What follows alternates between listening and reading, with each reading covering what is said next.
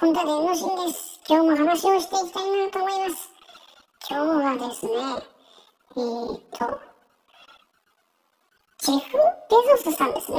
ロケット打ち上げ成功ということで、10分間初の宇宙旅行ということで、ヤフーニュースに載ってたんですけれども、アマゾンの創業者、ジェフ・ベゾスさんが宇宙企業ブルーオリジンに20日、米テキサス州から4人が乗った宇宙船を自社のロケットで打ち上げ、顧客を乗せた世界初の宇宙旅行に成功したということで、すごいですね。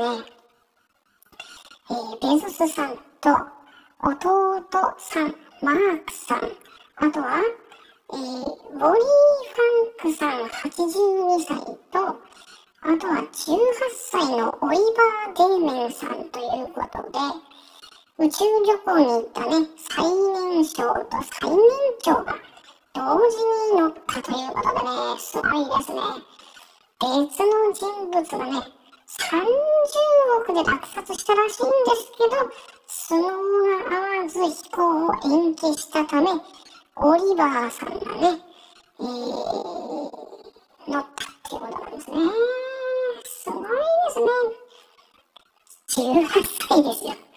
その若さで宇宙旅行。すごすぎるわ。で、えー、約3分後にね、切り離されて、放物線を描きながら、地上100キロを超えて宇宙空間に到達したと。で、船内は無重力になったということなんですね。いやー、こういう経験できる人はいるんですね、世の中にね、30億払ってね。いやいやいやいや、すごいわー。まあ、82歳はわかるけどね。18歳で行っちゃったか。やるなお主。素晴らしいですね。うー。時代は変わったなこれからそういうことね、やる人がどんどん増えるんでしょうからね。でも普通に誰でも宇宙旅行に行ける時代が来るんでしょうからね。